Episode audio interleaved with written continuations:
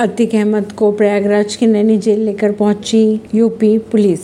आज शाम दिल्ली में सीएम केजरीवाल से मिलेंगे बिहार के मुख्यमंत्री नीतीश कुमार और तेजस्वी यादव।